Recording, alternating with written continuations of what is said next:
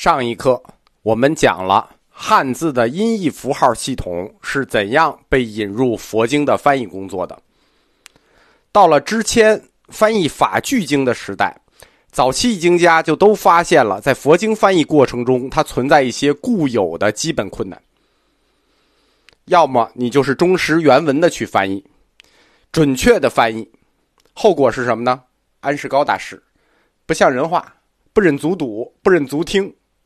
要么你就是牺牲准确性，追求行文的优雅流畅，塑造一种适合我们中国人理解的文字效果，后果是可能跟佛经的原意相去甚远。《道德经》里不是说吗？美言不信，信言不美。白话翻译过来就是说，翻译的好听了，它就不准；翻译的准了，它就不好听。用我们现在的概念讲，就是佛经的翻译，它存在着内容与形式之间的矛盾。内容的准确性和形式的优美，二者很难同时达到，只能是一种妥协。比如之前翻译的《法句经》，法句，顾名思义，佛祖的法句，佛祖的话才叫法句嘛。《法句经》是一本普及佛教基础教理的名言集，里头有五百个从佛经里摘录出来的寄语组成的，有点像格言集。现存的《法句经》呢，跟巴利文的原本大致是一致的，说明在佛教初传时期，南北传的经典一致性还是很强的。早期经原本是二十六品，新本是三十三品，但法句经在之前之前实际被翻译过两次了，市场反响很差，就没传开。之前在建业又把法句经翻译了一遍，这回文句优雅了，义理通达了，但稍有偏差，但是该经才得此音译流行。法句经就是为了传播内容迁就形式的一个典型。这本书自之前翻译之后，一直是中国最通行的佛典。之前是职业译经家，他翻译了多少本经呢？在道路里头收了三十部，在右路里头收了三十六部，其中有二十三部入藏，流传至今，基本上都属于大乘经。有好几本经是属于被之前首次翻译成汉文的，其中比较重要的是《阿弥陀经》《维摩诘经》《了本生死经》。《阿弥陀经》就是《小无量寿经》啊，它是净土教的基础经典，净土三经之一。之前的翻译《阿弥陀经》可以算作净土学说在中国流传的起点。就是我们可以追溯净土学说来中国最早的点，就是之前翻译的这本书。但是经书有了，那实际上当时并没有净土信仰的信众。之前还翻译了大乘教的中观派的，就《维摩诘经》《了本生死经》《大明的无极经》，其中值得一提的是这个《维摩诘经》。《维摩诘经》是中国最受尊崇的经典。从公元三世纪到公元七世纪这四百年中，它是最流行的。它曾经被七次翻译成汉语。我们今天用的《维摩诘经》是鸠摩罗什翻译的，然后它的文字是由僧肇润色的。但是鸠摩罗什翻译的这本《维摩诘经》，其实它绝大部分直接抄的、直接引用的之前翻译的原文。可见之前超高的文学造诣，《维摩诘经》它自身就具有超高的文学性啊，它是一个故事，有场景转场景的故事，它本身又蕴含着很深邃的哲理。这个我们在后面会重点讲到这本经。在佛教经典中，《维摩诘经》一直是最吸引有文化的士大夫的一本经。在唐朝之前，它最流行，影响力超过《金刚经》。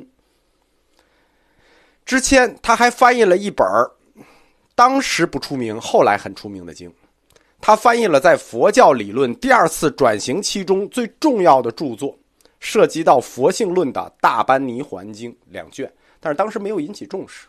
直到三百年之后，北凉昙无谶翻译了《大般涅盘经》，之前的早期译本才被想起来。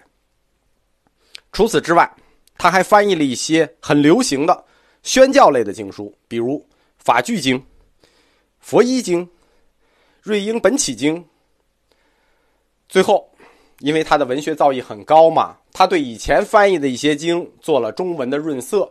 最著名的就是《四十二章经》和《道行般若经》。我们说那个《道行经》最开始翻译的没有法看啊，经他润色之后，他就在中国南方流行起来了。总之，知谦老师是一个非常高产的职业译经家。他的人生结局跟他的叔爷爷智柔家琛是类似的。从公元二百四十一年开始，知谦就隐居在江苏吴县。的一个穹窿山，此后没有记录了，我们一无所知。在战乱年代，很多人最后都是不知所踪。但是有一点可以明确：到公元二百四十七年，大乘佛教早期四大译经师中的下一位康僧会来到建业的时候，之前应该已经去世了。康僧会，康居僧人。我们说早期四大译经家，支娄迦谶之前康僧会主法护，他是第三位。康居僧人，他的名字要这么断：康僧会，康僧名会，生于帝国的最南端，胶州的首府交趾。胶州就是今天的越南，交趾就是今天的河内。他是康居僧人，康居是哪儿呢？就是今天的阿富汗，新疆北疆到阿富汗这一块。中间这块地带叫做康居，康居在中国史书上有记录的，跟中国史关系很大。康居去长安二千万二千里，西域大国，在西汉的时候呢，他分别被大月支和匈奴征服过。到了东汉，他独立了，成为一个西域大国，人口广大，从新疆、北境一直到中亚，在中亚地区，当时有三个国家形成三足鼎立，跟大陆一样。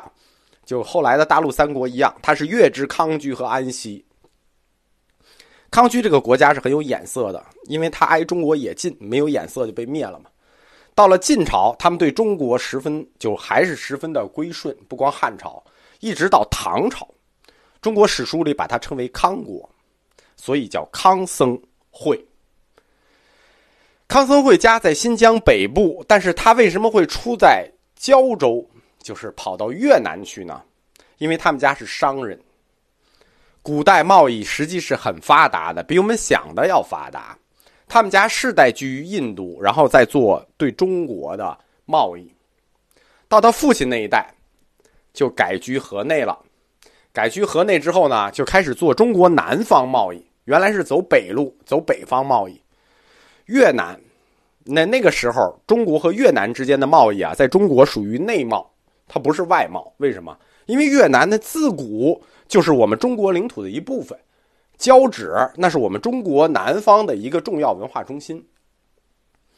在汉帝国行将崩溃的最后几十年里，那比较机敏的人就先动手了，先跑了，大量的中国文人、富人、官员就开始往南逃了，不是说到最后打了仗我才跑。